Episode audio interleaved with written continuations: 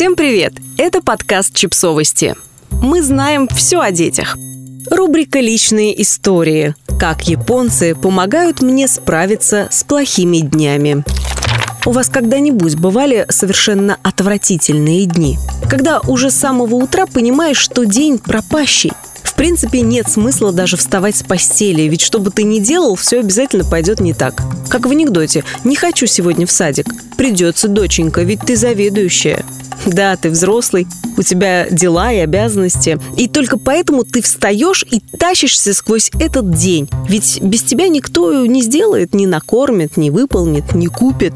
На душе тоскливо, жизнь кажется маленькой и бессмысленной. Сил хватает ровно на то, чтобы не упасть. Обычно в такие моменты я стараюсь просто дожить до завтра. Или послезавтра.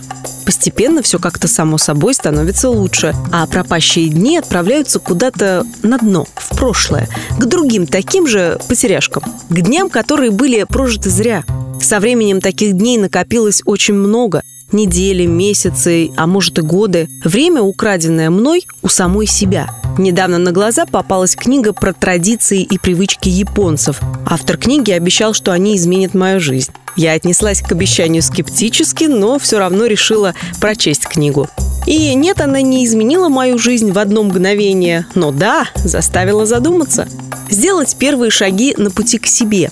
Маленькие, но очень важные для меня шаги. В целом я далека от японцев и их философии, а также и от других мудрых учений. Я не медитирую, не ем органическую еду, не занимаюсь йогой, но кое-что в книге нашло отклик в моем сердце, и я решила поделиться с вами своим опытом. Хансей – отношение к своим ошибкам. Ошибаться стыдно.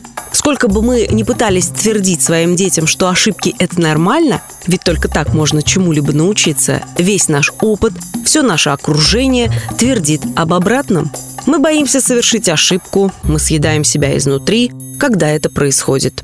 Скажите, сколько плохих дней в вашей жизни на самом деле были связаны с тем, что вы совершили ошибку? В работе, в отношениях, в принятых решениях и просто не можете этого вынести. В нашей культуре признать ошибку – это унижение. У японцев – возможность чему-то научиться. Попробуйте посмотреть на свои ошибки по-японски. Отработайте и отрефлексируйте. Выберите время. Не занимайтесь в этот день ничем другим. Сконцентрируйтесь на себе. Подумайте о своей ошибке. Вернитесь в этот момент.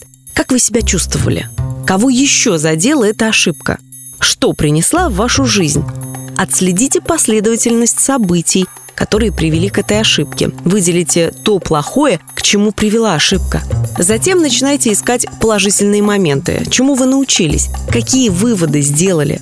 Придумайте новый способ избежать этой ошибки. Что стоит предпринять, чтобы она не повторилась? Визуализируйте ту же ситуацию, но в этот раз не совершая ошибку. Прошлое дает нам инструменты в настоящем для создания будущего. Совершив ошибку, необходимо признать, что мы ее совершили, взять на себя ответственность, обдумать произошедшее и принять решение сделать все, что в наших силах, чтобы исправить ситуацию.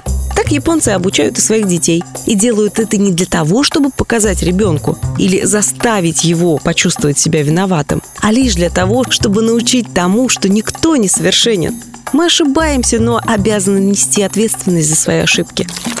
Кенсуги. Как все исправить? Про кенсуги я слышала и раньше. Симпатичная техника, позволяющая починить сломанные вещи, в первую очередь керамику, заполняя трещины золотом или серебром. В результате испорченная вещь получает новую жизнь и выглядит даже интереснее, чем раньше. Но что если применить эту технику к себе? Ведь разбитые чашки и тарелки – это мы, люди. Наши травмы и душевные раны – часть нашей жизни. Они делают нас теми, кто мы есть сейчас, уникальными и неповторимыми личностями со своей историей. И в наших несовершенствах, присмотревшись, можно увидеть красоту. Кенсуги не предлагает спрятать морщины, трещины и раны, скорее наоборот признать их существование, собрать себя заново такими, какими сделала нас жизнь. Недостаточно просто признать существование ран, надо научиться заживлять их терпеливо и с нежностью, а это большая работа. смотреть на себя глазами художника, лекаря и учителя, не бояться рассказать свою историю. Попробуйте сделать это в плохой день, пожалеть себя, восхититься собой, дать себе время на то, чтобы раны затянулись. Ичига Ичия Искусство жить здесь и сейчас. Это выражение переводится как «один раз, одна встреча» и обозначает моменты, которые никогда не повторятся. А ичига – это миг между рождением и смертью, который мы называем жизнью. Для японцев ичига ичия – это искусство ценить настоящее. Об этом сейчас много говорят, и, наверное, ни одна религия и философия мира не обходит стороной это умение. Современные люди очень хотят научиться осознанности, но это действительно сложно дается.